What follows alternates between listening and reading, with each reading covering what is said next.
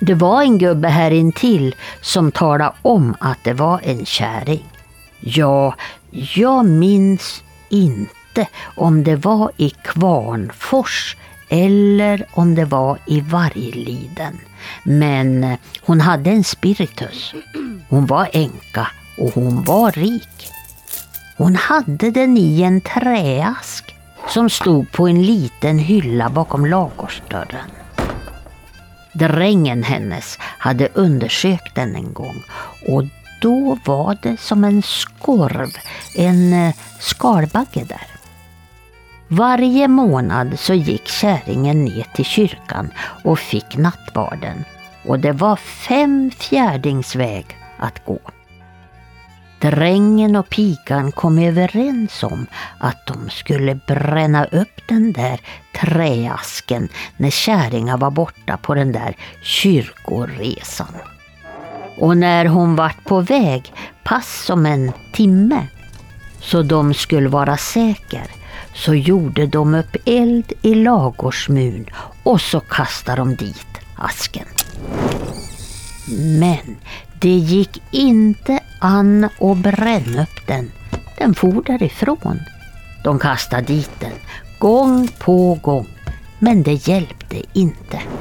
Och rätt som det var så rusade käringa in i lagorn och var så ursinnigt arg. Hon hade känt det där hon, så hon hade måste vända om. Han drog dit pengar, spiritusen. Men det var mycket mycket eh, kopparslantar bara som hon hade. Han drog nog bara lite i taget, tycks det som.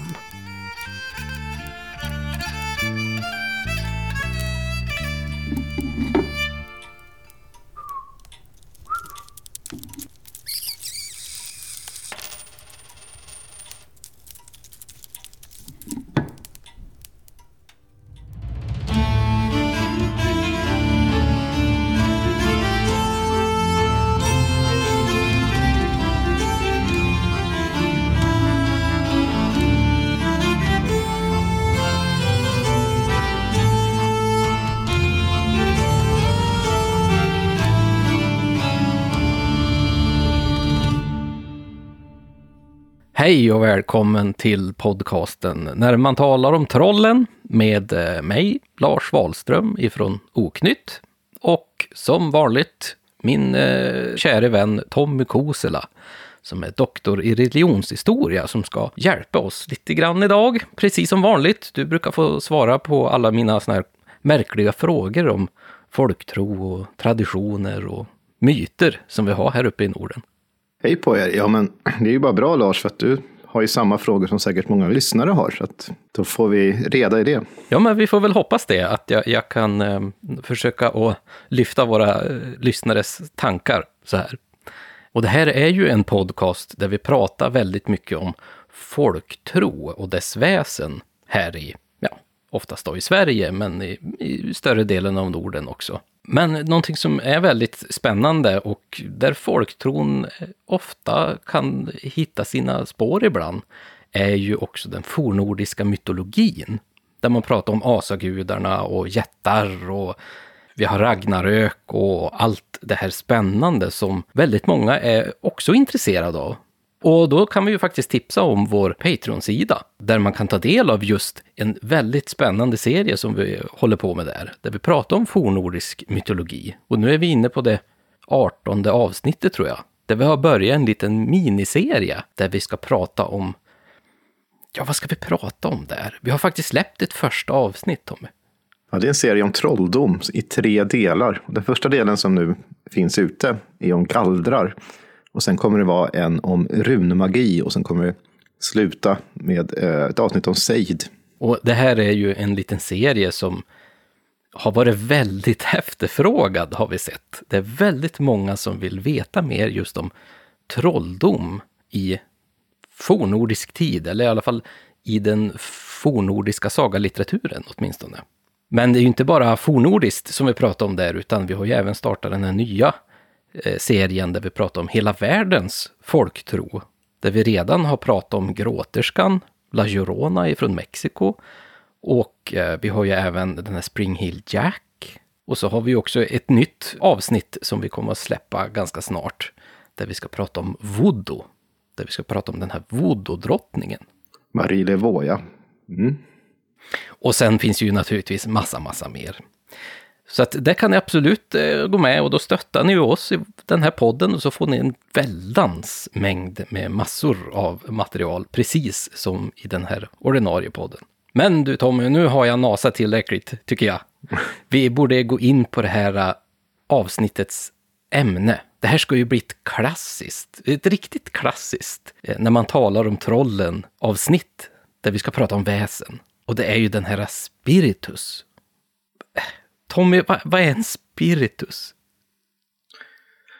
Spiritus är är förenklat kan man säga att det är ett väsen som skapas av dess ägare, ofta samband med djävulen, i syfte att dra förnödenheter, vanligen penningar till sin ägare. Och den här kan ju ses som en, en parallell eller en variant av ett annat väsen som gör en liknande sak, som då kvinnor, allmogekvinnor framförallt, sade syssla med. Och det var ju istället då ett tjuvmjölkande väsen. Som kallas för bjära, puka och allt möjligt. Men nu så har vi ju spiritus. Som tycks komma mer från en högre ståndsmiljö från början. Jaha. Så det finns en sån idé här också. Men det var både män och kvinnor som kunde ha en spiritus. Mm. Den här mjölkaren och bjäran som stjäl mjölk ifrån grannens kor är ju ett väsen som vi har lyft upp många gånger redan i flera olika avsnitt. Och vi kommer att göra ett helt separat avsnitt om just den här mjölkharen också. Men vad är det då egentligen som skiljer spiritusen från den här mjölkharen? De är väl vad man kallar dragväsen båda två, va? Ja, precis. Och den stora skillnaden är just det som jag sa här, att det är oftast då kvinnor ifrån bondesamhällets eh, ja, värld som beskylldes för att ha en sån här eh, mjölkkar eller vad det hade för namn runt om i landet. Oftast i syfte då att dra just mjölk till dess ägare. Och det här är ju känt sedan medeltiden. Det ska vi ju prata såklart om i det här avsnittet som är dedikerat till den. Men en spiritus var någonting som kunde ta en form och man kunde bära med sig. Mm. I oftast en ask eller liknande. Vi kommer att höra lite exempel på det under dagens gång. Och man skulle kunna dra tillbaka det här i tid. För att vanligtvis när vi pratar i den här podden så är det ju såklart folktro och det är ju klart ett väldigt flytande begrepp. Men det brukar ju vara då 1800-talets föreställningsvärld eh, bland bondemiljön ungefär, allmogemiljön eh, till början på 1900-talet. Och här finns det en hel del uppteckningar av sådana här spiritus. Men man kan gå ännu längre bak i tid. Eh, för att ordet i sig, om vi börjar med det, mm. är ju ett latinskt ord det hörs ju att, ja, det är spiritus och egentligen är det spiritus familiaris som är liksom grundordet. Och det här har hängt med och då sipprat ner om man säger så. Och hängt med i tid så att det används även i förvanskad form som spertus och alla möjliga saker i, alltså i allmogemiljön. Så det är ett sånt ord. Men det finns redan en del funderingar kring att det kan ha funnits något liknande redan kanske under fornnordisk tid. Nej. Det här är lite osäkert, men det finns, det finns en dosa som man har hittat eh, på Gotland. Och den här är då daterad till vikingatid, alltså kring 850 till 950. Det är en liten dosa som har diameter som är 6,5 centimeter och den är ungefär 3 centimeter hög. Den här låg i jorden och kom fram under en harvning år 1887 i Väls socken på Gotland. Och den innehöll bevarat hopringlat skelett av en ung snok med en del kvarsittande fjäll. Och här kan man tänka sig, kan det här vara ett tidigt exempel? För att liknande föreställningar fanns nämligen exempelvis i romarriket. Oj då. Så kanske att någon har tagit med sig och använt den här dosan med den här ormen i som en sån här väsen som ska dra lycka, eh, välgång till dess ägare. Och just ormen förekommer också senare, längre fram i tid, för spiritus. Mm. Men det finns också ett exempel som är lite yngre, men inte så mycket yngre.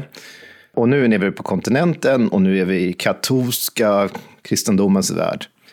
Så högt upp du kan klättra i den här världen, då kommer vi till en påve. Oj då. Ja, då, då är vi högt upp. Ja. Påve Benedikt den nionde, ja. mellan 1012 till 1024. Han sades ha haft en flaska med inte mindre än sju olika andar i. Och med hjälp av de här andarna ska han ha utövat olika magiska konster, sa det som honom. Och det sägs att även andra påvar ska ha haft sysslat med liknande ting, alltså magiska konster. Och det här är ju såklart väldigt uppseendeväckande såklart när påve ska syssla med det här. Det liksom går emot allt det här. Ja.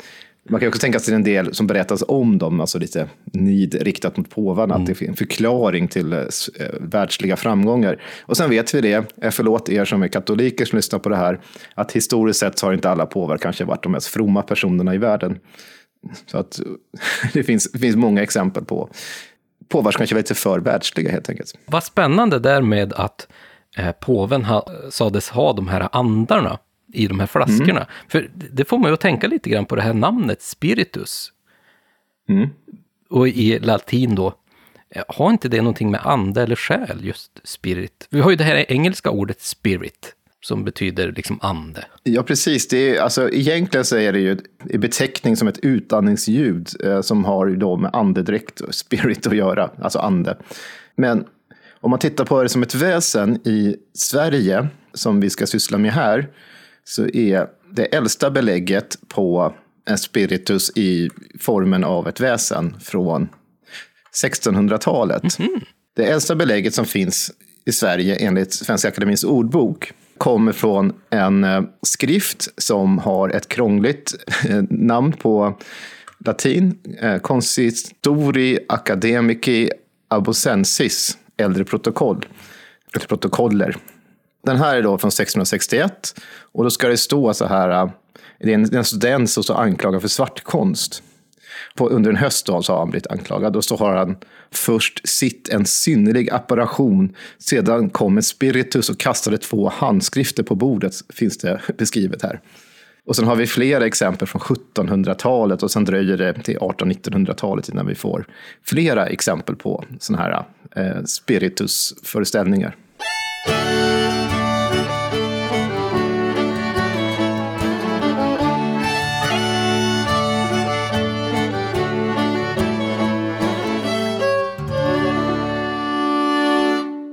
Men här hamnar vi ju i 1600-talet.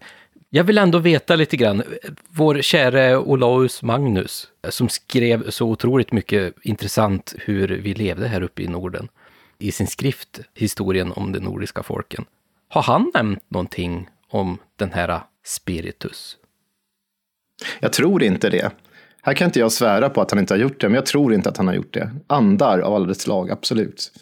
Jag tittade faktiskt inte i, i Olaus Magnus innan vi satte oss ner nu. Häd, vilket var väldigt dumt hädelse, av mig. hädelse. Ja, hur, hur kan det gå en dag utan att läsa Olaus Magnus? Det, jag förstår inte. Till mitt försvar ska jag säga att jag var tvungen att skriva eh, ner i en artikel jag jobbar med både latin och en engelsk översättning av Olaus Magnus. Inte min översättning, för jag läser faktiskt inte latin. Men jag var tvungen att leta, leta upp det. Så jag har jobbat med Olaus Magnus nyligen. Ja, ja, an- använd det som ursäkt nu. Ja, det är en ursäkt. Men jag kan säga så här, det är ju 1500-tal.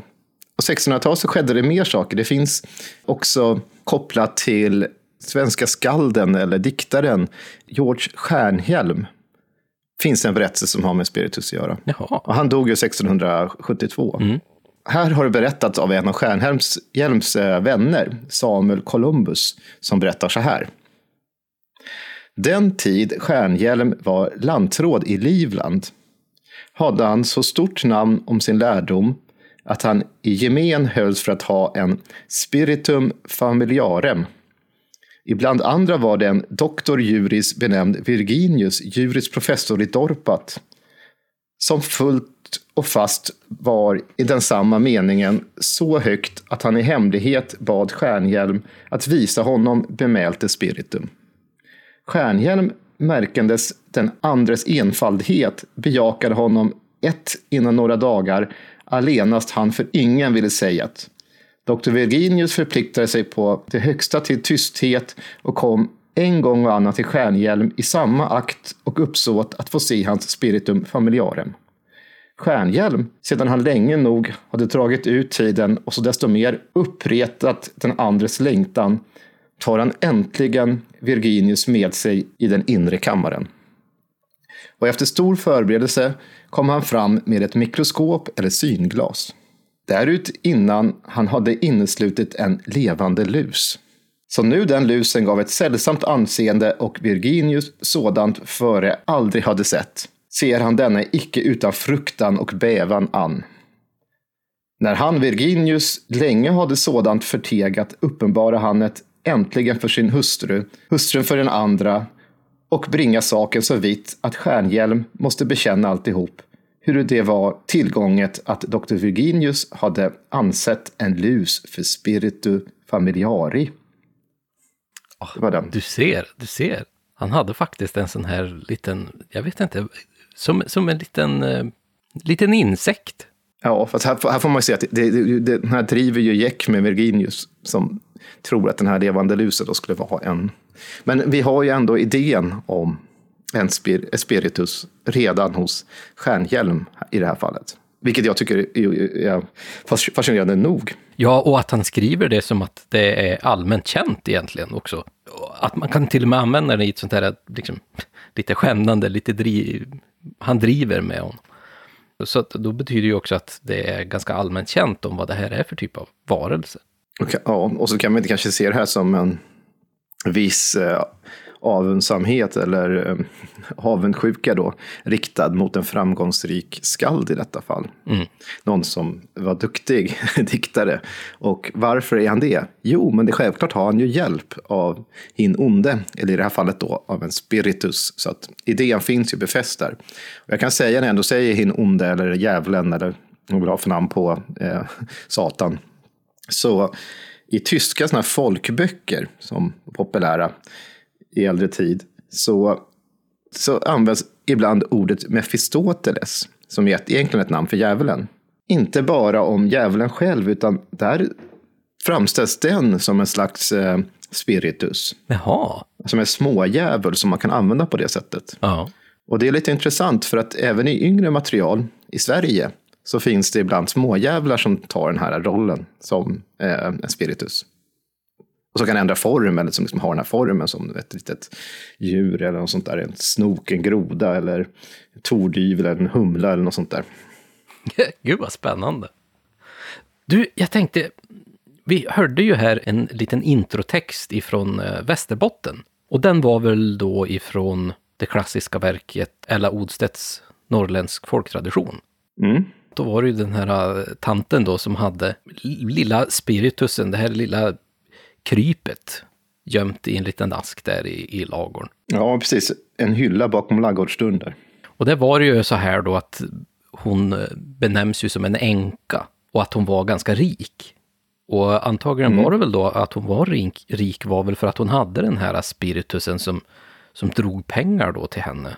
Precis, det är så man ska förstå den här äh, sägnen då. Det är med hjälp av en spiritus som hon har lyckats bli förmögen. Mm.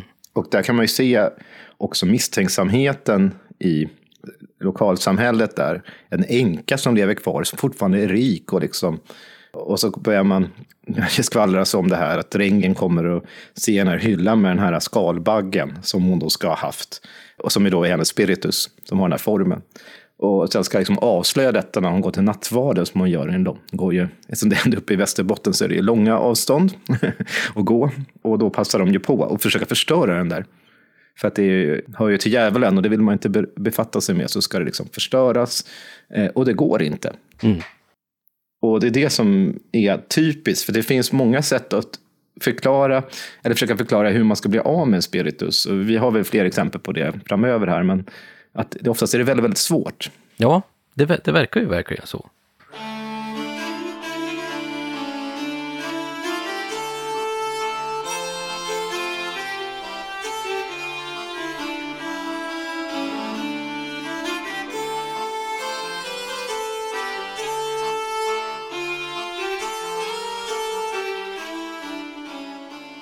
Det var på ett ställe där de hade två flugor i en ask. Och det gjorde att folket där alltid hade gott om pengar fastän de aldrig arbetade. Gubben, han hette Anton och jag minns honom tydligt. Han gick finklädd alla dagar, behövde aldrig arbeta och hade det väldigt bra. Det kom ande och berodde på hans flugor. Men så var det en gång när han och hustrun var borta och barnen från ett grannställe hade kommit in till Antons barn och bett att få se på flugasken. Och det hade de fått. Men grannbarna hade tagit med sig asken hem till sig och sen, ja, då drog ju flugorna till dem istället.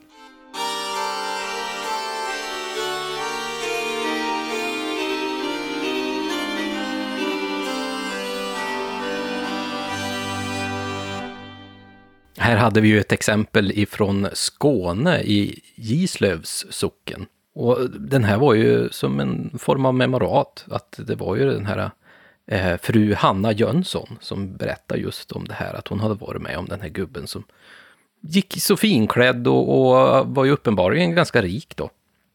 Men här blev han ju av med sin spiritus. Han hade ju de här två flugorna i en ask och de här barnen, de tog ju med sig asken och då blev man ju bara plötsligt av med dem.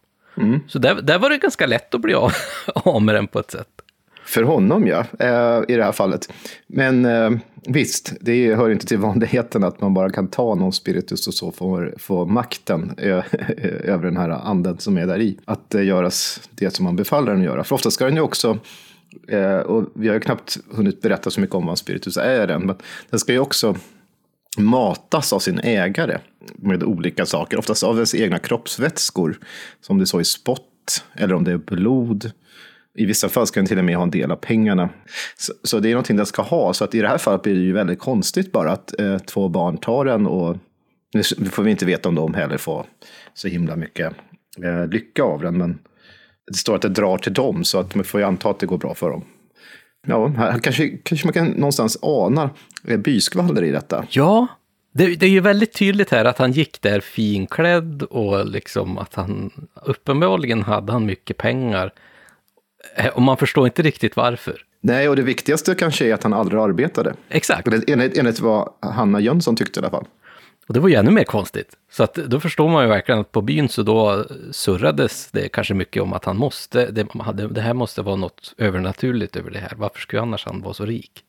Det, det lustiga i detta är att lite av samma mekanismer hittar vi oftast i trolldomsanklagelser och sådär. Eh, riktade mot personer som man misstänker har gjort någonting okristet för att det går bra för dem. Alltså det kan vara då en bjära, mjölkare eh, föreställningar eller att någon faktiskt har sålt sin själ till djävulen, eh, ingått ett djävulskontrakt som vi ju faktiskt haft ett avsnitt om. Som vi också såg där så var en av de stora, eh, största önskningarna många hade var ju faktiskt att bli rika.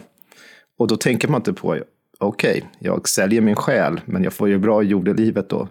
Så man, man liksom inte man blir inte ens skrämd av den här kristna idén om eh, en evighet av plåga efteråt. För att de här åren på jorden, att man får lycka där, att man får pengar, sex och annan typ av framgång, det, det är viktigare. Och det är väl kanske så människor fungerar. Ja, ja, ja men visst är det så. Och just det här med att man har den här lite avundsjukan, det kanske är grundat lite grann i avundsjuka, att man det är någon annan som har någonting, det går bra för den här personen. Och jag tänkte faktiskt på det i introtexten som vi hade, den här änkan som uppenbarligen hade pengar. Hon har ingen gubbe som jobbar, uppenbarligen, så då, men ändå har hon pengar.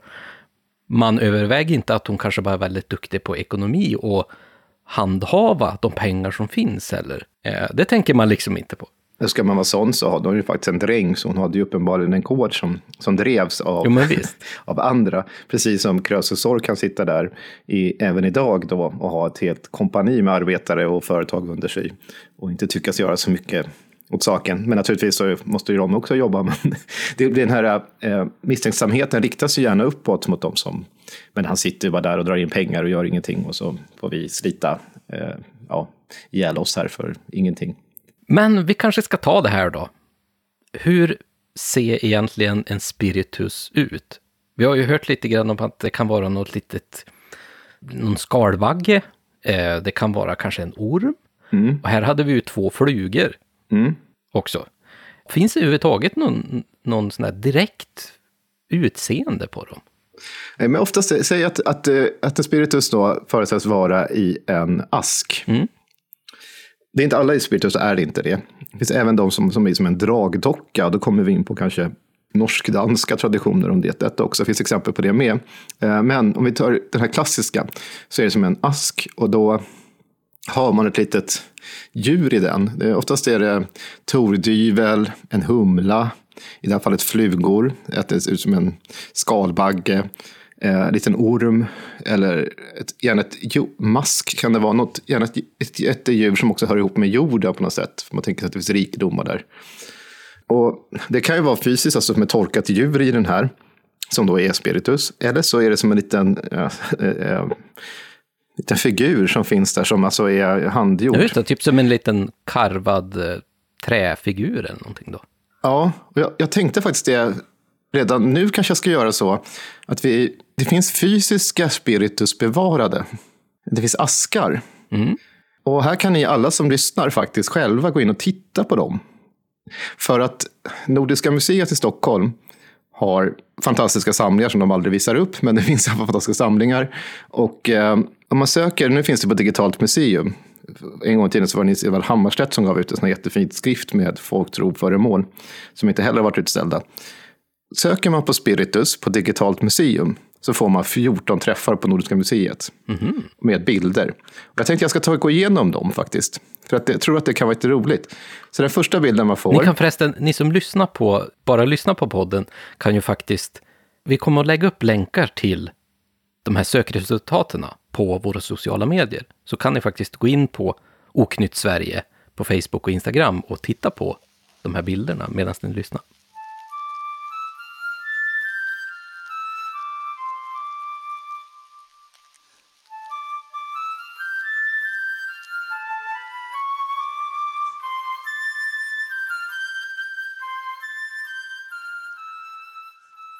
Alltså det första som man får här som då är som beskrivet ett litet föremål i trä och det står spiritus då som benämning.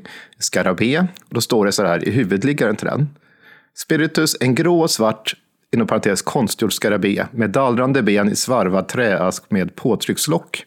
Asken dekorerad med röd, röd och grön färg på vitt, något skrånande sidor, välvt lock.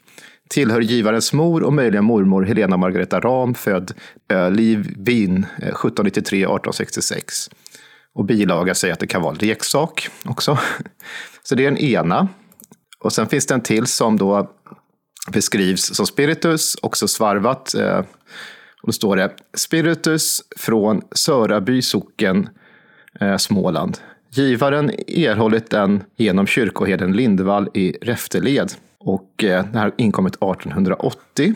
Den tredje står det så här, eh, föremål, står det i liggaren.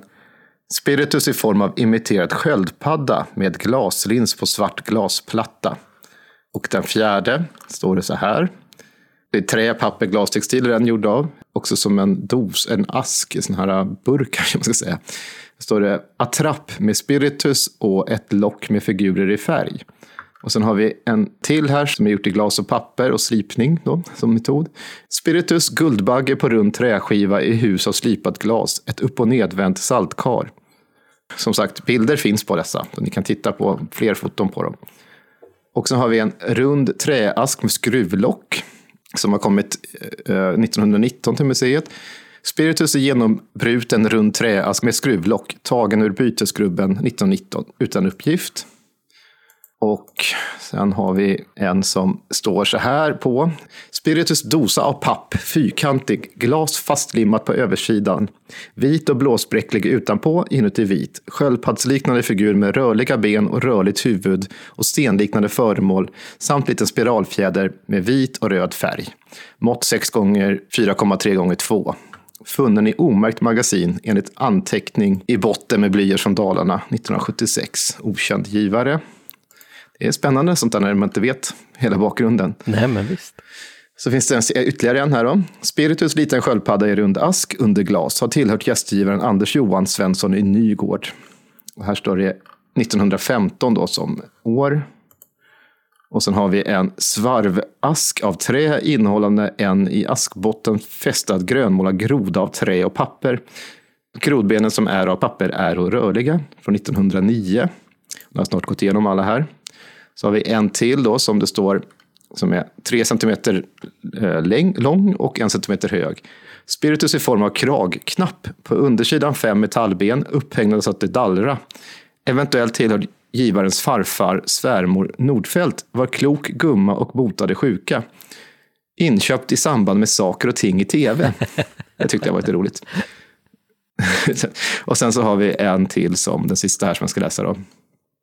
Ask av trä rundad med skruvlock, brukad att förvara dragmask i. Inköpt av fru, fröken Evi Henriksson, använd i Härjedalen, Lillhärdal. I dessa askar förvaras en mask som hämtades från ett visst berg i trakten av Lillhärdal. Namnet obekant står det här. Den lilla masken var man mycket rädd om och sökte hålla den vid liv så länge som möjligt, då den drog till huset. Mm -hmm. 1942 kom den in. Så att här var några exempel på sådana som ni faktiskt kan se, riktiga fysiska föremål. Sen tror jag, några av de här som står Spiritus kanske inte är, kanske är just som det stod, som en bilaga leksak på någon. Men om de har använt den här med klok gumma exempelvis, den sista här jag läste upp, där man får hela, eh, eller det var förra, men den här sista jag läste upp var ju klok gumma, men den här sista från eh, Härjedalen är ändå också beskriven som att det var mask som man försökte hålla vid liv så länge som möjligt, eftersom den drog till huset. Så här får vi ju allt som man förknippar med en spiritus. Det är otroligt spännande när man sitter och tittar på de här bilderna, för många av de här askarna är ju väldigt vackra också. Det finns ju en som är väldigt snidad och intrikat, liksom, detaljer och sådär. Mm. Och vi kommer säkert att gå in på det längre fram när vi kommer att prata om hur man får tag på en sån här spiritus. Men de blir ju väldigt speciella när de är i de här askarna som är väldigt fina och så öppnar man den och så är det en liten grej där som rör på benen. Liksom. Eh, men sen ser ju många ut som bara en vanlig träsnusask i stort sett också. Ja, och jag läste ju inte upp alla som finns här. Det finns ju också en från Östergötland eh, som kallas för då, trolldosa från Allhelgons socken. Som också har en slags grodliknande figur. Det var den sista faktiskt. Så att det, det står 14, men det är inte 14. Det är 12. Sen är det två spritlampor, så att Digitalt museum trodde att spritlampa var samma sak som spiritus. ja, men det, det, det, spir, spiritus är väl eh, besläktat med just sprit, tror jag, i svenskan, har jag för mig. Ja, och på engelska säger man spirits. Men du nämnde där Östergötland. Vi har ju faktiskt en text därifrån. Vi kanske ska ta och lyssna på den.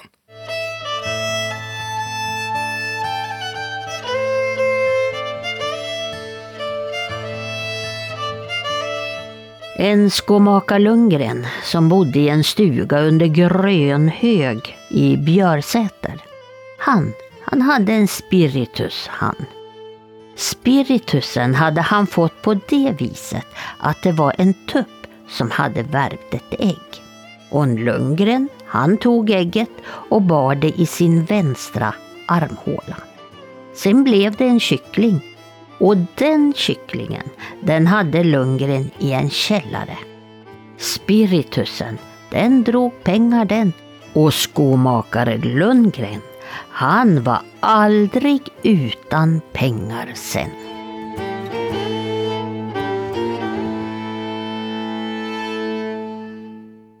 Ja du Tommy, den här skomakaren Lundgren, han hade ju en annan form av spiritus. Det var inte den här lilla sköldpaddan eller den här lilla paddan eller eh, insekten, utan det här var ju en kyckling. Som, som han, han eh, tog dessutom från en tupp, vilket jag tycker var väldigt intressant. Jag visste inte att tuppar kunde få ägg.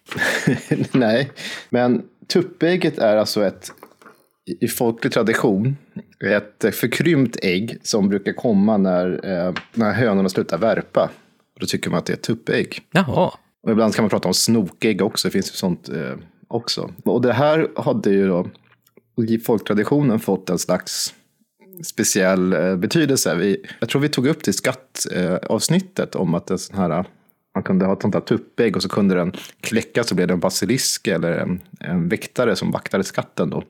Så det, det, det bygger på samma eh, idé egentligen, att det här är något speciellt. Så det här blir, den kycklingen är ju inte en vanlig kyckling då. Mm, det, det är inte en liten söt påskkyckling, eh, utan det är ju någonting annat. Och han skulle förvara den här under vänster armhåla. Mm. Och det finns nämligen exempel på detta även från Uppland och eh, Sörmland på att man också skulle ha eh, ägget i vänstra armhålan. Och när det blev en spirit ska man förvara den i vänstra fickan ovanpå hjärtat då, som man har ju fickor Jaha. på västen. Har det någonting då antagligen med vänster? Finns, finns det då något magiskt tänkande i just det? Ja, alltså vänster hand och motsol som man brukar säga, det är ju den magiska rörelsen, eller rör, magiska, eh, vad säger man, directions, vad heter det på svenska? Riktningen. Eh, riktningen. Så att det kan vara som en liten tupp med drakvingar eller något sånt där, alltså ibland, alltså om det är som en basilisk. Men uppenbarligen är det någonting som är, som är levande, som har tillkommit på magisk väg, som drar någonting till dess ägare. Och som det är spiritus så ska den också underhållas. Men här fick man ju se då att man skulle kläcka ett tuppägg. Men hur egentligen skaffar man sig en sån här spiritus? Om man eh, känner att nej, men jag har lite taskigt ställt nu när det är hög inflation och det är lite dåligt i ekonomin. Går det att få tag på en sån här spiritus på något bra sätt? Om man inte har tillgång till äggläggande tuppar. Det finns exempel på att man kunde köpa sig en spiritus. Just det. Det finns bland annat en berättelse från Värmland som säger följande. Somliga påstod att de som blivit riktigt rika och än inte kunde fundera ut varifrån de hade fått pengarna hade spertus. Det var en som kom och frågade i en handelsbod om de hade spertus att sälja. Ja, sa bodbetjänten på skoj. Det har vi. Så tog han en humla i ett fönster och lade i en ask och sa Här är spertus. Den kostar tre kronor. Nästa gång som gubben kom till boden frågade biträdet vad han tyckte om spertus. Jo, den tyckte han bra om. För man fick sina pengar tillbaka samma dag. Och det har han hållit på med. Så pass han betalade för spertus, så pass fick han igen för var dag. Bodbetjänten tog sig så mycket av detta så att han blev vansinnig. så det, det är ett exempel, då, en värmländsk berättelse som finns om detta. Eh, Den finns också en variant i Halland. Men det kunde också vara att man kunde meta upp den Jaha. på, på vissa sätt. Och man kunde gräva upp den också. Om det var en vitorm så skulle man liksom exempelvis, eh, som vi pratade om i avsnittet om ormar, som är också en sån här typisk orm som man blir klok av om man eh, förtär dess kött eller smakar på dess blod. Och det skulle vara i Sörmland finns det att man kunde gräva sig till hjärteroten av en ek som inte hade fällt några löv under vintern. Och där kunde man hitta en vitorm och den skulle man kunna använda i sin tur om den var liten som en, som en eh, spiritus som drar pengar till en. Annars så var det ju såklart det vanliga sättet att man tog hjälp av djävulen. Just det. Det här var ju ett sätt att eh, sälja sig själv så att säga till djävulen för att få lycka i, i den här världen. Så att man, om vi ser på någon av de här doserna som vi, vi läste upp från eh, Nordiska museet. Och nu, nu spekulerar jag fritt här, men, men man skulle teoretiskt kunna tänka sig så här att man har en sån ask med en rörlig liten figur, om det nu är en groda eller någonting annat. Och sen så ingår man ett förbund med djävulen, kanske skär sig i fingret och doppar på den där. Och sen så lovar man honom eh, sin trohet och eh, eh, i utbyte mot att man, när man är klar i det här livet, kommer tillfalla honom. Då. Och då kommer den här komma till liv och dra saker till dig. Dra det du önskar och det är i regel pengar, för att det är det man vill ha. Men då ska den där hållas vid liv också, för den behöver mer hela tiden för att eh, vara funktionsduglig helt enkelt. Och det här påminner ju också lite grann om när vi har pratat om bjäran eller mjölkharen där man bygger en konstgjord figur nästan. Eller att man gör det här nystanet som man kanske har mer längre norrut, här uppe i Norrland. Och sen då i stort sett svär sin själ till djävulen och gör en liten ritual och droppar lite blod och sådär. Så kommer den till liv och far iväg och suger mjölk ur korna. Och då blir det lite liknande då med den här spiritusen. Sen- är ju folktraditionen som den är. Jag menar, folk har ju egna... Det kan ju ibland vara efterhandskonstruktioner. För man vet vad en eh, spiritus eller spiritus eller spiritus eller vad man kallar den för är för något. Eh, Så ska man försöka förklara hur den har tillkommit. Då får man ta till något som avviker från det normala, någonting eh, annorlunda helt enkelt. Och då kan det ju vara sådana saker som att, eh, förutom det vi har pratat om, andra kraftladdade saker som man kunde kunna ta. Oblater från kyrkan som har sparat under en viss tid så skulle de kunna användas till att bli en spiritus. Jaha. Som exempel. Det finns också ett, ett, ett konstigt som att man, man tar ett kol, man tar det under foten. Eh, Man ska ta det samtidigt som en viss fågel kan variera, flyger eh, flyget upp. Då tar man det samtidigt. Och då, så att det blir konstigare och konstigare desto mer folk får spekulera kring detta. Jag tyckte den här idén om att man kan nästan gå runt på, marknader och köpa sig en sån här, tycker jag var lite rolig faktiskt. Och det, det var lite det som jag funderade också på när vi pratade om de här bilderna eh, på de här askarna med, med de små figurerna, det är en liten träfigur kanske med lite glas och sen de rörliga benen som dallrar lite grann när man öppnar locket. Du kan ju tänka dig själv att du har där en, en försäljare som står och visar upp den här och tar loss locket och liksom den rör sig lite grann. Det, det blir ju den här lilla känslan av att det är någonting levande där, i alla fall någonting som kan vara levande och sticka iväg och hämta pengar åt dig. Och kostar den ett antal kronor då, eller några ören, så varför inte chansa och köpa sig en sån där? Precis, här kan, kan man ju se kvacksalvarna i sitt esse. Och den här ska matas med lite brännvin, säger den, och häller lite brännvin på den och samtidigt gör en rörelse med handen så att den verkligen ser ut att suga åt sig brännvinet. Och då blev det, åh, här, ta mina kronor. Ja, men visst. jag, jag, jag gillar också den här som, som bara norpade åt sig en humla som var efter väggen och stoppade ner i en ask och så säger att här, här, det här är en spiritus. Ja. Men den funkade ju ja, uppenbarligen. visst, enligt den här fick ju tillbaka pengarna där. Så att, visst, jag skrattade åt det, men det verkar funka. Och han som drev med honom, han blev ju vansinnig Ja, sen. exakt. Så att, ja, det finns sensmoral kanske i den där historien också.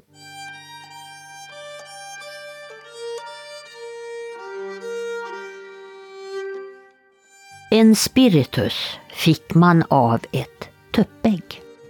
För att skaffa sig en spiritus måste man ta ett tuppägg.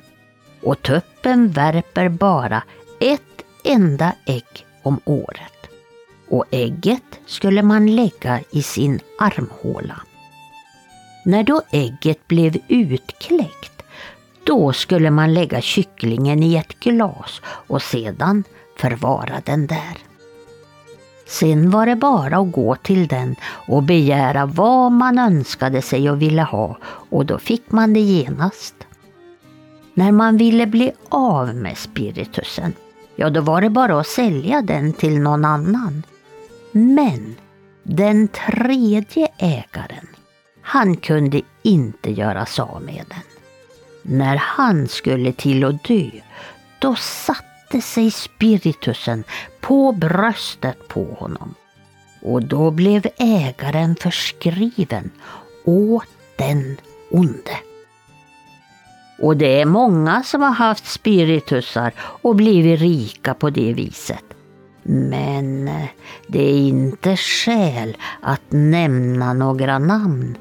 För släktingar till dem allihopa lever än idag här. Somliga av dem lever ända in på dörrarna.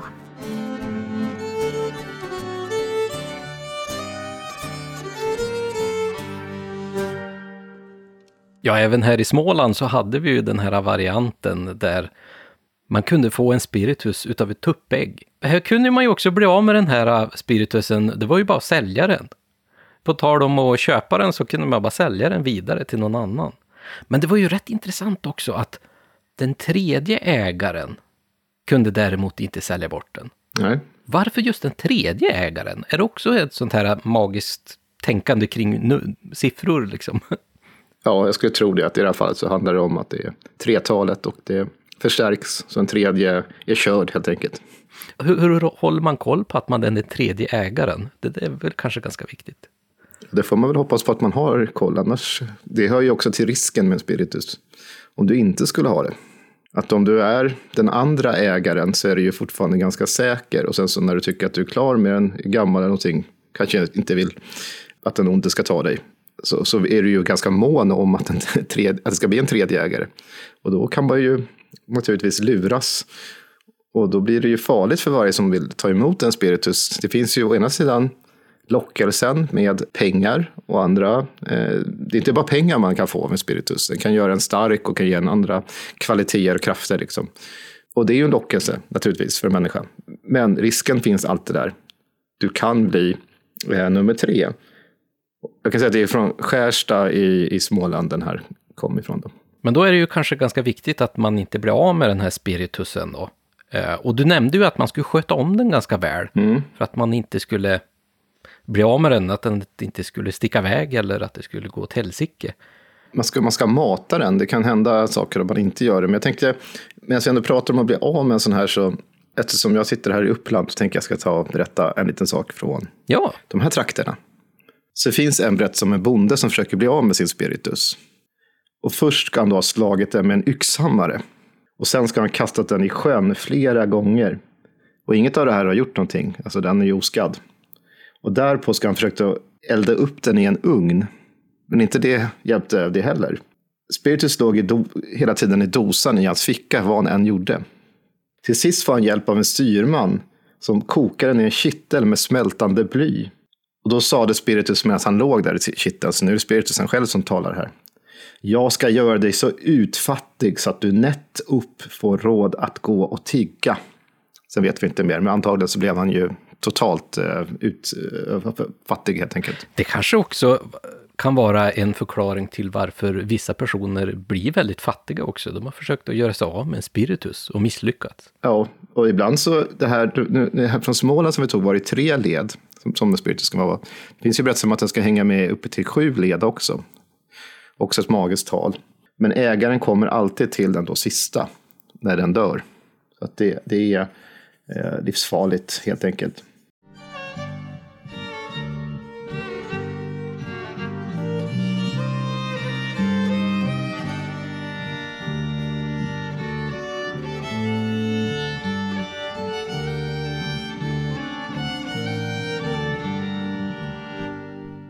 Det gick inte att bli av med en spiritus på annat sätt än att gräva ner den under rinnande vatten. Men då måste också prästen vara med och läsa sina förböner samtidigt. Ägaren till en spiritus kunde inte dö om inte någon annan övertog den.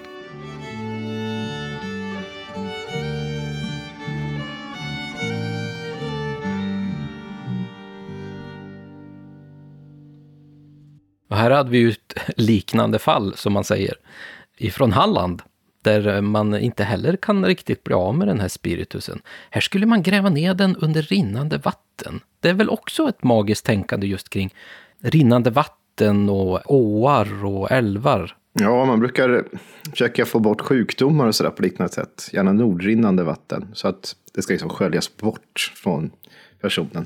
Och det är väl samma tänk som ligger här bakom en spiritus då. Och sen är kanske kraftigare ändå är ju prästen som står med sina förböner samtidigt. På tal om kyrkans makt. I det här fallet så pratar vi om att eh, prästen är där för att hjälpa till att bli av med den här spiritusen. Men, men kyrkan har ju oftast använts mycket till, i alla fall det som är förknippat med kyrkan har väl mycket med trolldom att göra också. I alla fall när man vill skaffa sig något eller gravmullen på kyrkogården är väldigt viktig och så här. Och vi har ju faktiskt en text ifrån Värmland där man måste besöka kyrkogården för att få tag på en sån här spiritus.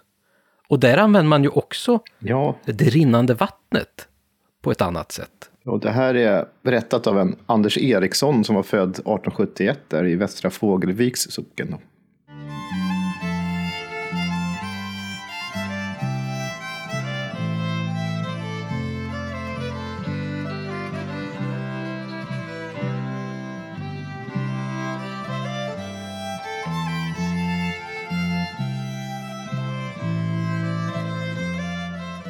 En sperkus såg ut som ett svart kryp. Jag var med far min till en marknad en gång och då fick jag se en som hade en sperkus i en butelj. Farfar min, han sa att om en gick till kyrkogården och tog ett ben där och satte på kroken och gick till en nordrinnande bäck i tre torsdagsnätter och metade med det benet så skulle en få en sperkus. Han hade pengar med sig.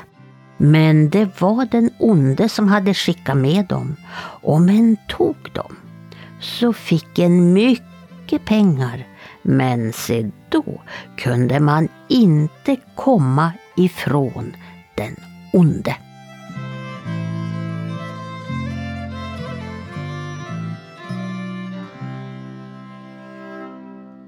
Ja, du ser, här, här skulle man ju använda ett ben från kyrkogården.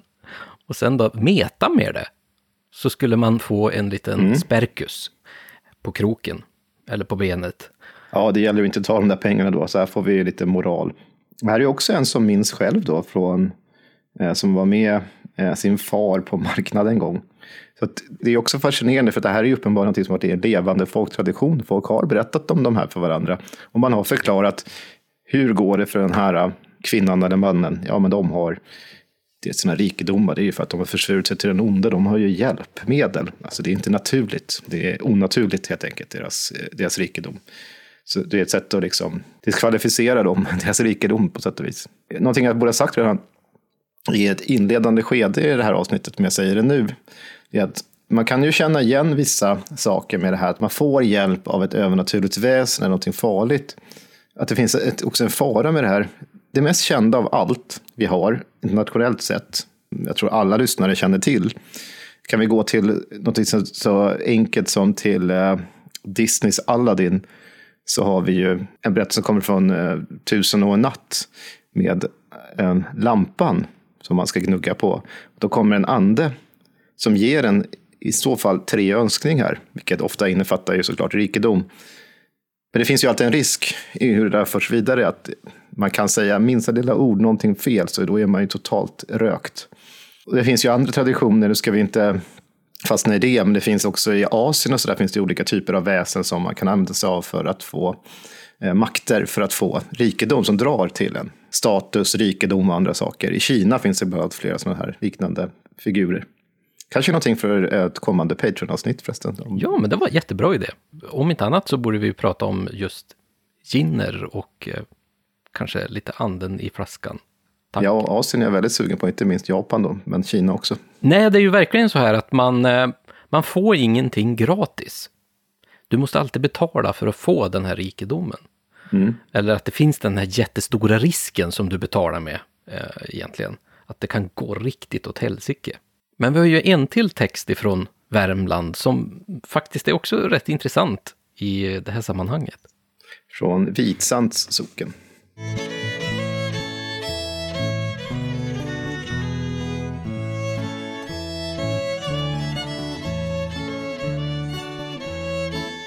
Det var en gubbe i Rattsjöberg som hade en spetus.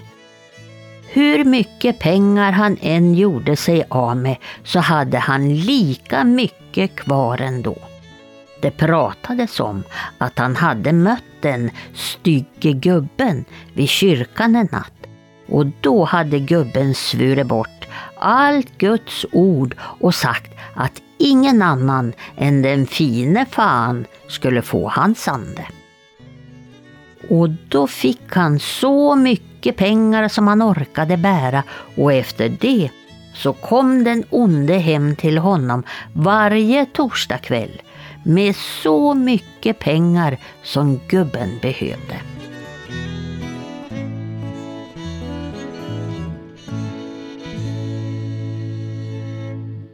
Ja, man kan ju svära bort sin själ på lite olika sätt. Och det var inte Gud här, utan det var den fine fan som skulle få hans själ. ja, en fine fan. Man hör ju återigen hur man kanske skvallrar om någon i bygden som har det väldigt välställt. Ett, att få så mycket pengar att man orkade bära. Och sen ska den komma utöver det varje torsdagskväll, som också är den här magiska dagen, med så mycket pengar han behövde. Som att han, inte nog med att han ska bära så mycket så att han liksom knappt orkar bära det hem, så mycket pengar fick han, så ska han få mer varje torsdag. Så det är ju någon som uppenbarligen inte är så populär, kan man, tycka, kan man tänka så här. Den här gubben i Rattsjöberg. det, det är jättespännande att man kan titta på ett sånt här väsen eller en sån här trosföreställning och se vad lite grann som sker där bakom. I alla fall få en liten hint om att det kan ha funnits någonting mer bakom just den här berättelsen. Hur man kanske tänkte på det här samhället eller eh, hur man tänkte överhuvudtaget på den här personen. Som verkar ha så mycket pengar att han inte kunde göra av med dem ens. Ja, men det är mycket folk som fungerar ju mycket som förklaringsmodeller till allt möjligt. Och det här är en förklaringsmodell också till social orättvisa om man säger så. Här sitter ju den här ah, gubben gubben Rattsjöberg. Han har ju uppenbarligen hur mycket pengar som helst. Och hur mycket han än gör av med, hur mycket han handlar för eller köper upp, vad han nu gör, liksom, djur eller annat. Det tar ju aldrig slut, det sinar ju aldrig. Och då börjar man ju skvallra i, i bygden. Det här gissar ju vi nu, för vi vet ju inte vad som ligger bakom den där. Men att eh, då är det ju en sån här förklaringsmodell är ju ganska logisk inom i en sån världsbild. När man tänker att det existerar spiritus, det existerar kontrakt med djävulen. Djävulen finns ju, det är ju inget tvekan om eh, i, i den här tidens eh, föreställningar. Så att, ja, varför inte? Det, där har vi förklaringen. Varenda torsdag kommer en, en ny tillskott med pengar till honom. Men jag, jag, jag tänker mig lite så här i grannskapet, ja men titta, nu har Olsson köpt en ny bil igen. Ja, han, han måste ju bara sitta och köpa aktier hela tiden. Ja, eller tvätta pengar. Ja. vad man hör om i, i stadsmiljöer. Att det är någon som har helt plötsligt alldeles för mycket av allt liksom, som mm. inte tycks göra någonting heller, ja, men då är det ju kriminellt. Då är det någonting som försiggår där. Som inte... Och så skvallras det. Så skvallras det, så har man helt plötsligt eh, en, ett helt narrativ om den här personen, mm. vad den sysslar med.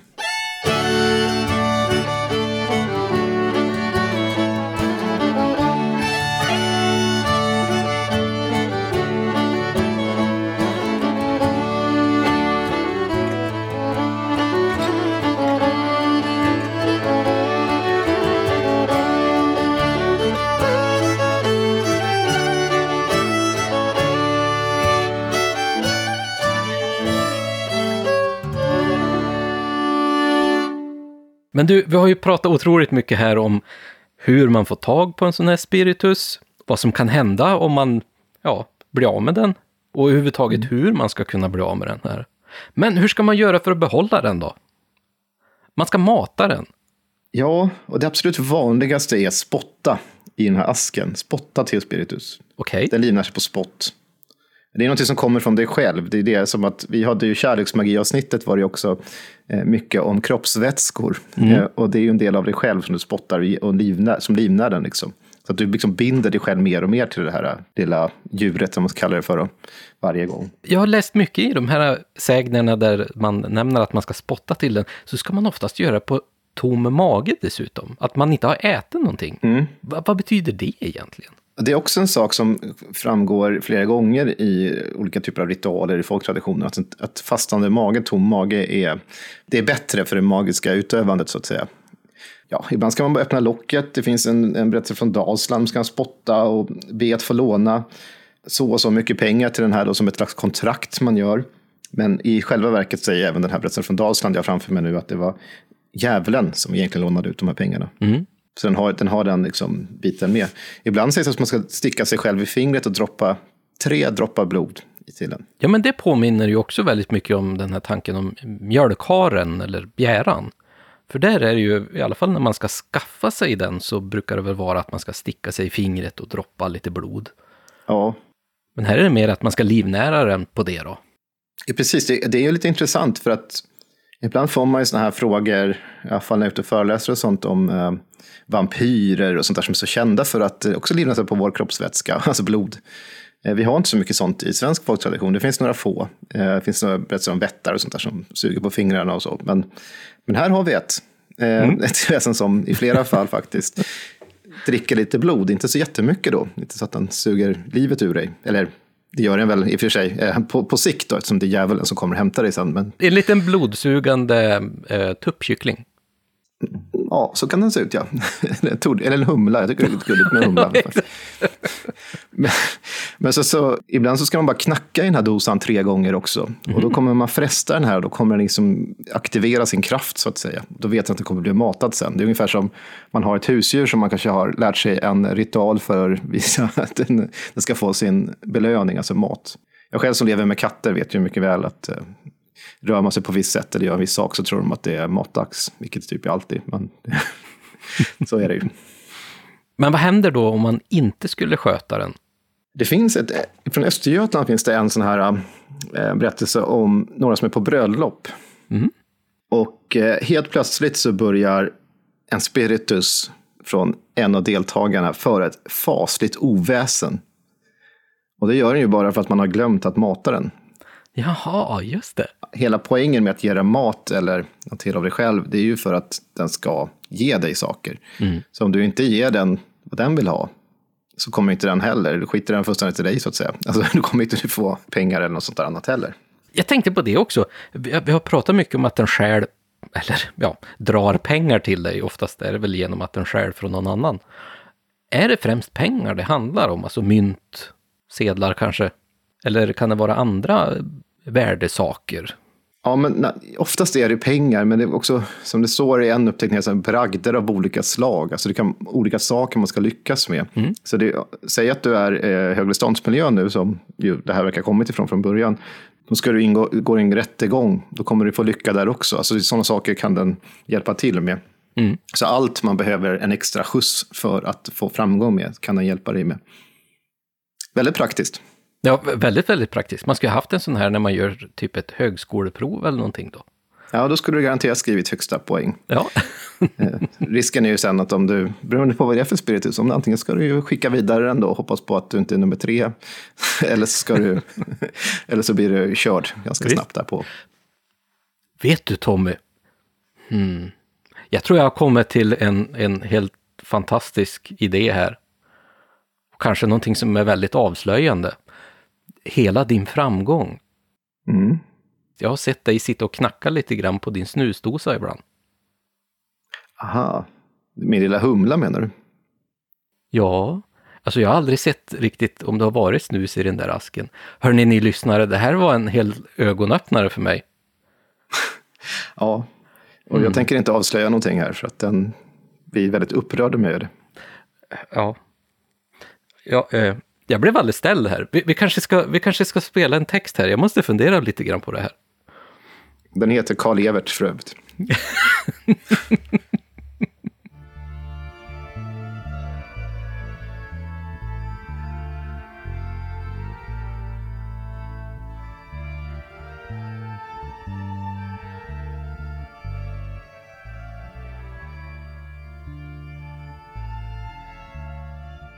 Han förvarades i en liten ask. Ingen visste hur han såg ut. Man skulle spotta till honom på fastande mage varje morgon. Det skulle han äta.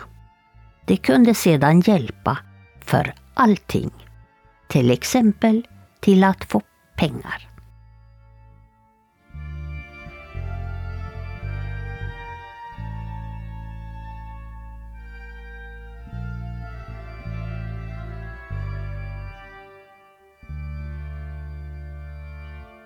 Ja, här hade vi ju en, en liten kort text som förklarar kanske hur man skulle ta hand om den här spiritusen. Just den här texten är ju från Resteröd socken i, från Bohuslän. Ja, Tommy, känner du igen det där lite grann, kanske? Inga kommentarer säger jag. Jag, jag min lilla humla här har, har det så himla bra. Jag har inte blivit rik dock. Jag kanske, kanske borde mata den mera. Ja, det, det, kan ju vara så. Du får börja spotta lite i den där asken. Mm. Men jag tycker hela den här idén med eh, ett litet väsen som, som, som ger dig lycka är alltså, jag vet inte, det är, så fascinerande på något sätt. Och grejen är att det finns ju också berättelser där ägaren till en spiritus, den kan ju få lycka i allt möjligt som vi har hört ett exempel på här, som, som vi också har nämnt. Men det finns ju också de som säger att en ägare till en spiritus kan inte dö. Så man blir in, mer eller mindre odödlig eh, om inte någon annan övertar en spiritus. Så det finns ju också en, alltså en, miss, en motvilja mot att ge bort den.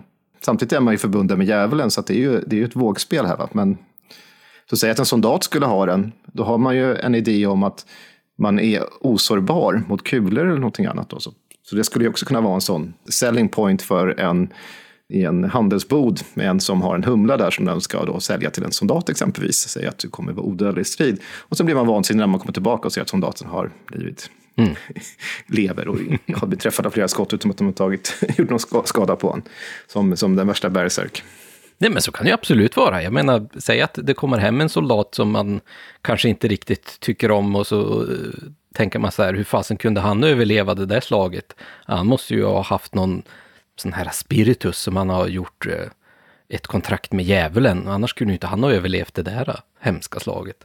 Du, eh, tänk om det är så här, när- det står beskrivet i de fornnordiska källorna om Oden och hans eh, elitkrigare, ulvhedar och bärsärkar, att de liksom är osårbara mot vapen i princip. Tänk om det det surrar en massa humlor kring dem.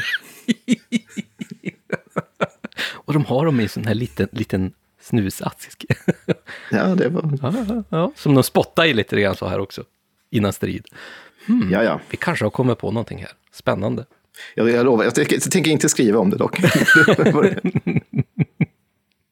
Ja, vi spekulerar och skämtar lite grann här, men det är ju otroligt fascinerande. Och jag tyckte det är så roligt med den här spiritusen, för när, när vi har pratat om många andra av våra väsen, det kan vara dragväsen eller det kan vara tomtar eller vad det kan vara, så finns ju ändå ganska mycket skrivet om just de här.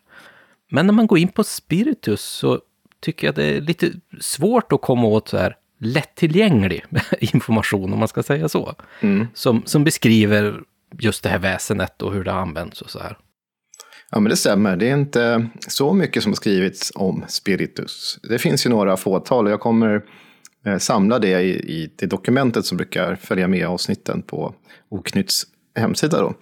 Men eh, ja, det är för mig, men det har ju lite grann att göra med att forskning kring folktro och folktronsväsen var ju, eh, försvann ju mer eller mindre från 60-talet framåt. Det var ju bara några fåtal som drev det vidare. Och redan dessförinnan så hade det varit den här övergången till liksom materiell kultur inom ett ämne som etnologi exempelvis, som redan tidigare hade övergett liksom de andliga aspekterna av folktron. Så det har väl lite med att det är väldigt få som har forskat på det, kan man säga. Alltså på ämnet eh, traditionell folkloristik i Sverige.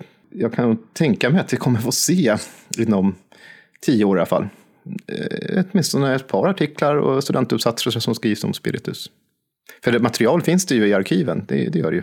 Ja, och jag tycker att det skulle vara jättespännande, för vi har ju även sett att det finns ju många exempel ifrån hela landet också. Ja, Så det är ju, det är ju inte en liten företeelse på något sätt. och jag skulle säga att det finns över hela landet i princip. Men koncentrationen, och här kan det ha att göra också med vilka forskare som har varit eh, intresserade av att samla in under vissa tider, så är det i Västsverige då.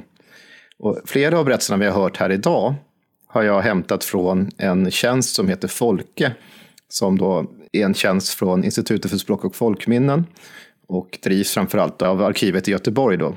Jag jobbar ju själv till vardags på Uppsala arkivet, som är det stora arkivet. Men för västsvenska samlingar så är Göteborg en guldgruva och de har lagt ut en stor del av sina samlingar på digitalt på nätet.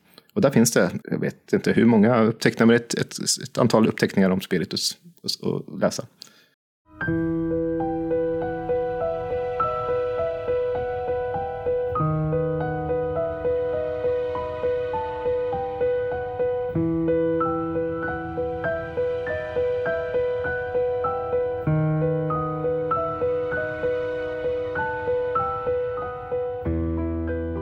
Jag hade en morbror i Narvarsviken som blev beskylld för att ha en dragdocka. Men en ren-Nils, han sades också skulle ha en dragdocka. Och han hade så mycket pengar och det fick han från docka sin. Det sades att han matarna på det viset att han stack sig i fingren med nålar och gav hon blod och spott hördes han också ge hon.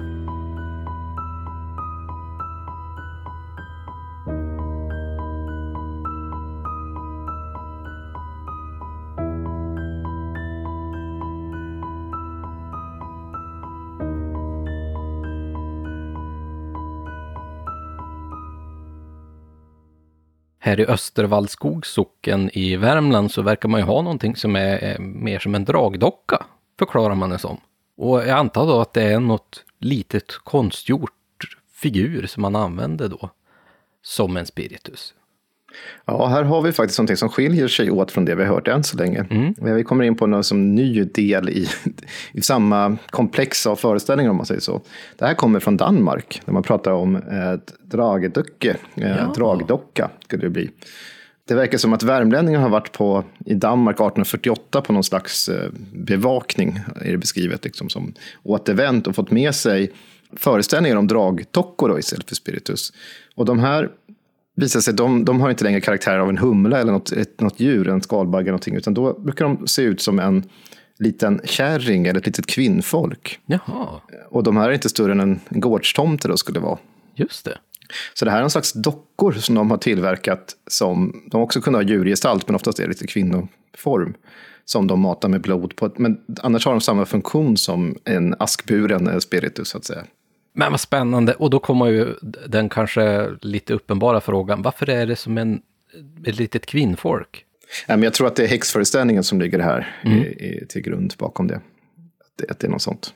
Det påminner lite grann om att, att det är någon form av voodoo-docka, fast det är snarare en liten...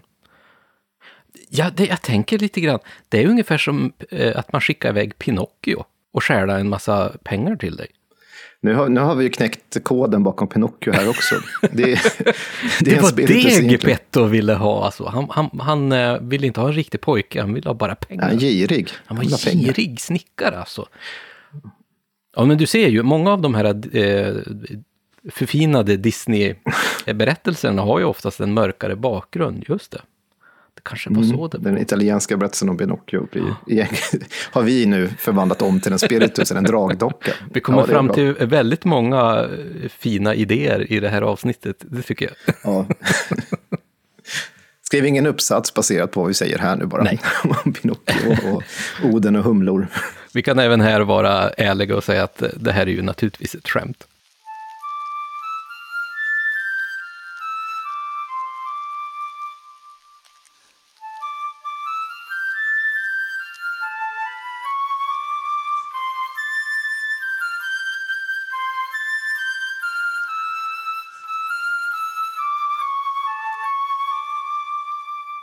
Som läkemedel ingiver man korna en skalbagge, en guldbagge som kallas spiritus.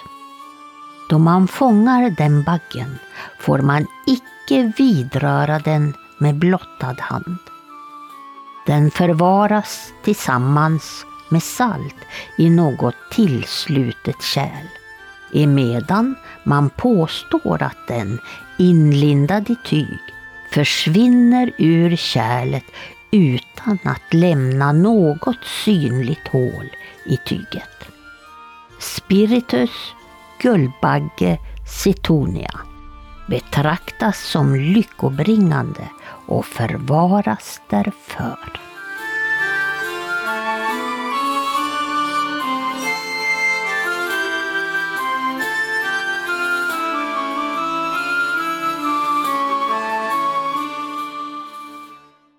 Du Tommy, den, den här texten var ju rätt intressant. Det låter inte som den klassiska spiritusen som vi har pratat om hittills. Jag, jag ser hur förvirrad du ser ut just nu. Ja. vi, vi, ser varandra i video här, ni som lyssnar. Nej, men det är, det är från Finlands svenska folkdiktning den här är hämtad. Så det är från svenskbygderna i Finland.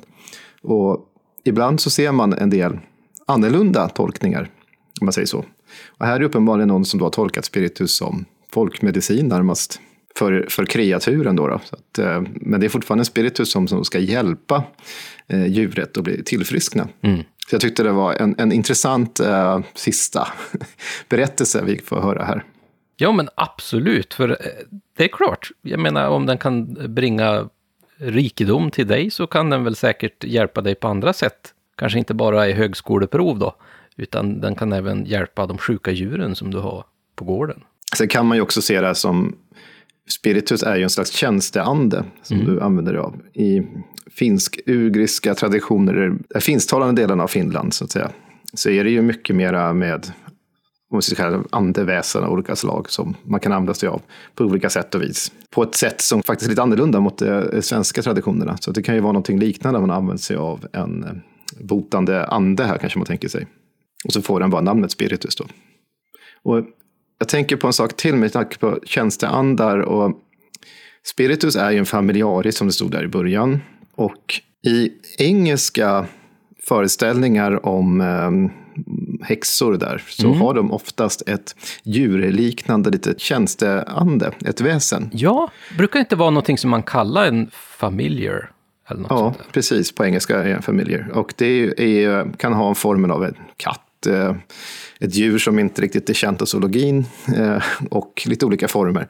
Så det är ju en motsvarighet. Det är någonting som den eh, då påstådda häxan har fått i ett slags djävulskontrakt som tjänar henne och, gör hennes vilja då. Mm.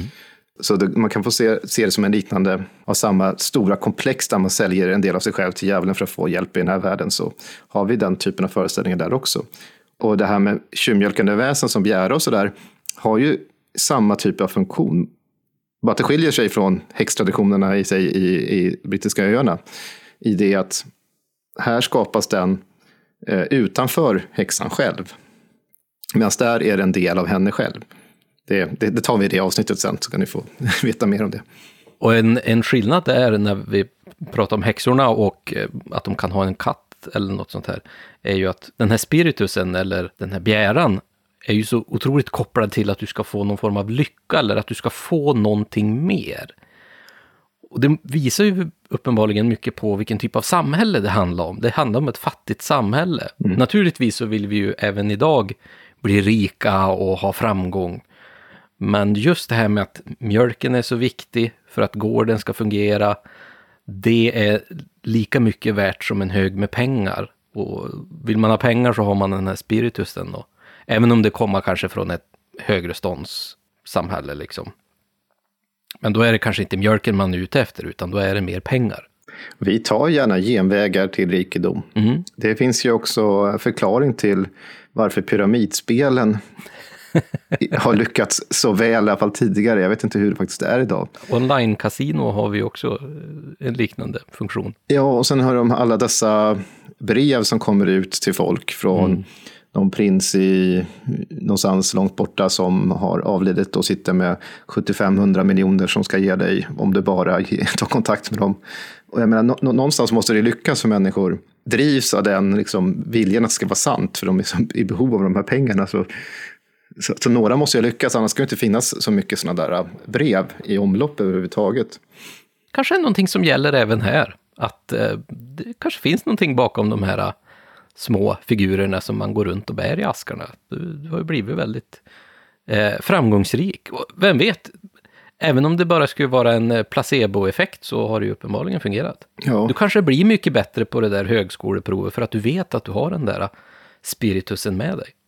Ja, och det har ju ingenting med, såklart med pyramidspelen och det där att göra. Jag tänker att de, och de här prinserna som skickar ut, eh, det, det, alltså jag tänker så här, nu, nu blir det lite tramsigt här, va? men Ibland känns det som att det är ungefär som att sälja sin själ till djävulen. Alltså man säljer sitt liv. ja. För de, de, har ju samma funktion nästan. De vet ju om att de utnyttjar människor i utsatta situationer många gånger. Mm. Så de har ju samma, liksom, det är ju djävulen bakom det där. Som bara ska dra nytta av någons pengar. Och särskilt de som då skickar de här heter kedjebreven när man försöker mjölka pengar ja, få folk att tro att man ska dela med sig av en del av sitt bankkonto och ge, betala en, en summa och sådär. De vet ju självklart om att nej, det, det här är bara ett sätt att suga ut pengar ur människor som har det svårt. Absolut, så är det ju. Är det det man kan kalla liksom, dagens spiritus? Det är de här eh, e-postbottarna som skickas ut. Ja, ja. nu finns de på nätet istället. Så. Ja. Det finns internettroll och så finns det sådana här bottar som skickar ut ska, ska, vi, ska vi lansera internetspiritus eh, som ett nytt begrepp här?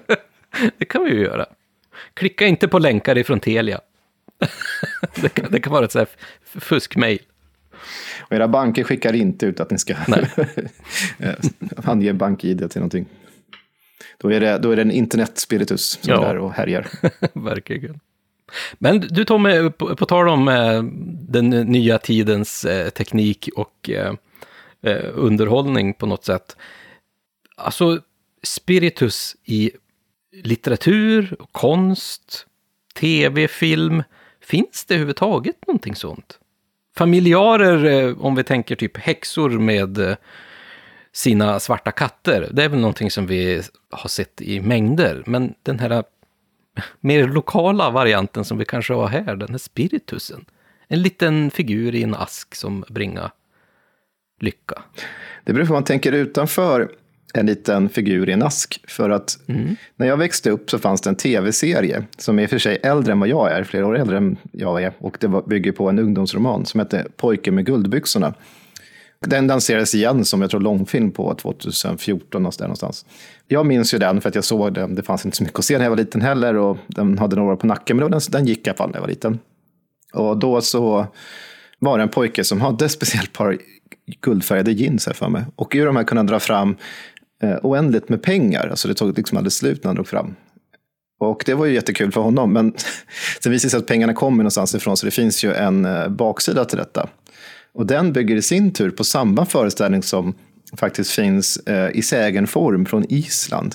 Eh, mm. med nabrok, alltså sådana här likbyxor. Så det är byxor som är sydda av död mans hud. Mm. Eh, det finns ju en modell på dem på nordvästra Island som jag varit och tittat på. Med apparaten hängande och allting på. Men det är ju en modell. Och de, de var ju tänkta på samma sätt, att du, tar på, du drar på dig de här äh, dödmans hudbyxorna och med dem på dig så kommer du dra åt dig eh, rikedom från runt om, så att du kommer få pengar av detta. Och det är ju inte en liten figur i en ask, men det är samma idé om att på, med magisk väg, med något hjälpmedel, så ska du bara bli väldigt rik. Lite brutalare variant än just den här lilla killen med ett par guldfärgade jeans, måste jag ju säga. Tycker du? det är i alla fall inget plagg som jag tror H&M eller eh, Kubus skulle få för sig att göra i alla fall. Nej, men din verkstad kanske skulle göra sådana. Ja, då måste jag ju få tag på ett par människoskinn. Ja, det, det får vi lösa på något annat sätt. Vi får, får se kommande oknytt-utställningar för att se vad Lars hittar på. Ett par likbyxor. Ja, eller så tar du den svenska varianten med ett par guldjeans istället, så blir det lite snällare. Det kan, det kan vara så, och så refererar vi till den här äh, isländska varianten istället. Ja.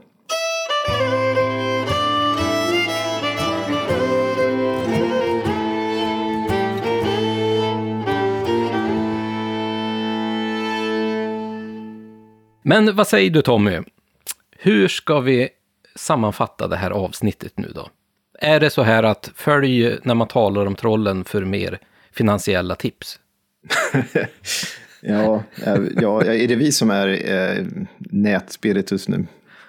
Det är mycket möjligt. Nej, men eh, det här är ju en föreställning som har varit utbredd i, det finns ju, nu har vi läst berättelser från Västerbotten i, i norr till Skåne i söder. Vi har hört om en dosa på Gotland och vi har varit i västra Sverige på gränsen till Norge. Så att det finns över stora arealer så att säga.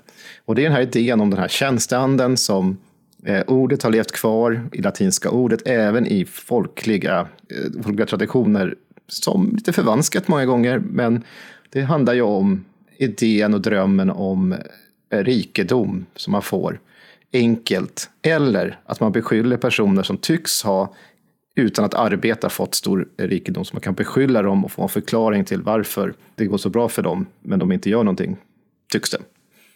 Jag gillar ju verkligen den här tanken om att det är ett sätt att besvärta någon annan som man inte riktigt tycker om, som man är avundsjuk på. Eh, och varför ska de ha så himla mycket pengar? Jo, men det är nog för att de har den här spiritusen. Det måste nästan vara så. Det är så kopplat till det faktiska samhället och hur folk tänker och beter sig. Som vanligt när det gäller vår folktro så berättar det så mycket om hur människan har levat och tänkt mm. kring andra människor. Och jag tycker det är så himla spännande att hitta de här äh, små stoften bara i ett så enkelt äh, väsen som en liten äh, skalbagge i en ask. Ja, och ibland är vi inte så annorlunda mot människor förr. Nej. Det, det är också en sak som man inte ska glömma bort. Mm. Det har bara förändrats om hur vi berättar om det. Och det är klart att det inte är exakt likheter med vissa saker vi spånade om här med spiritus och modern tid. Men idén om att någon plötsligt blir rik eller att man snabbt kan få drömmen om att snabbt få en rikedom eh, finns ju kvar. Den lever kvar och tar sig olika uttryck.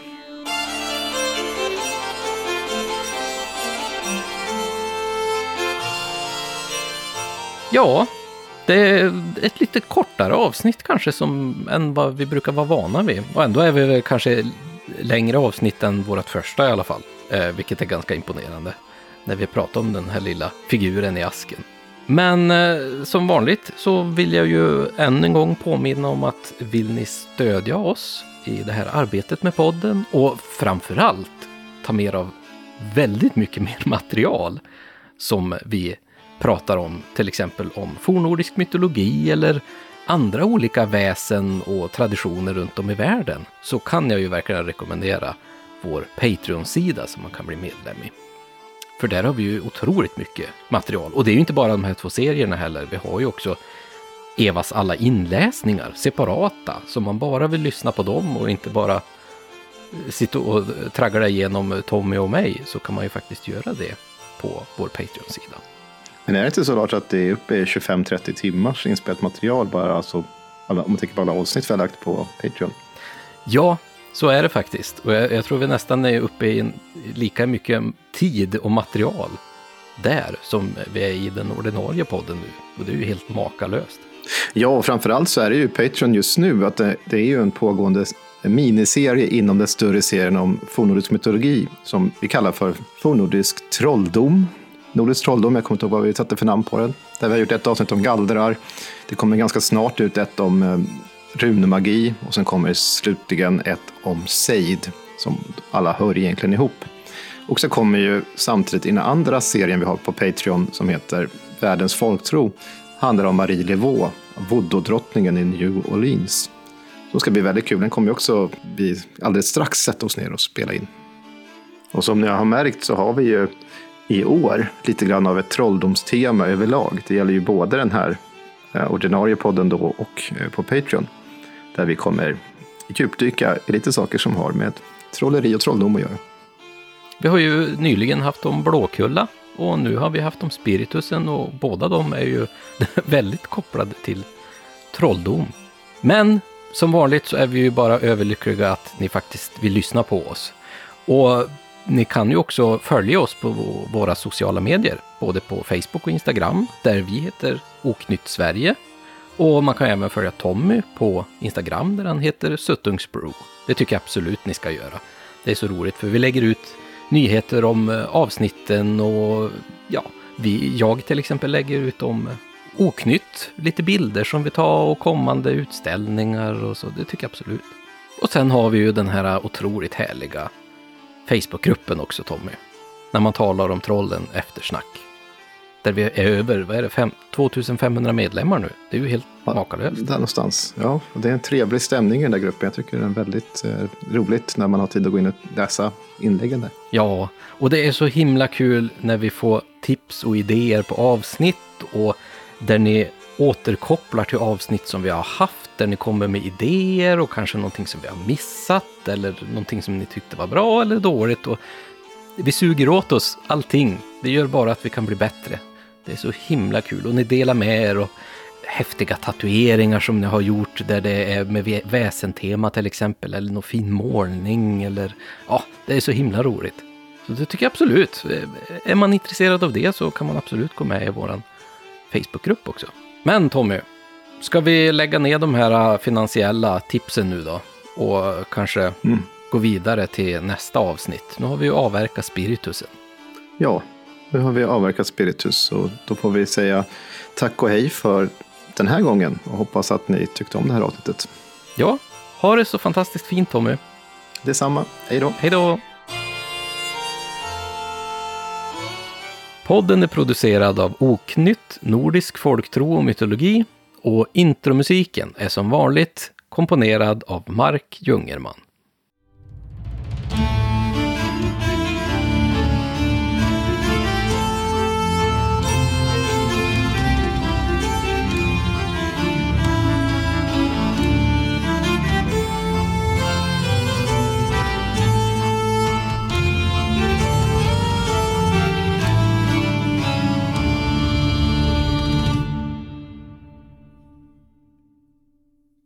Podden är producerad av Oknytt, Folktro och Nord... Jag vet inte ens vad vi heter. Du Oknytt. ska inte ta, inte Old Entish, utan nu får du ta...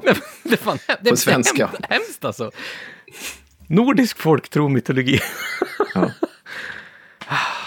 Vilken jävla tur att vi ger oss nu. Mm.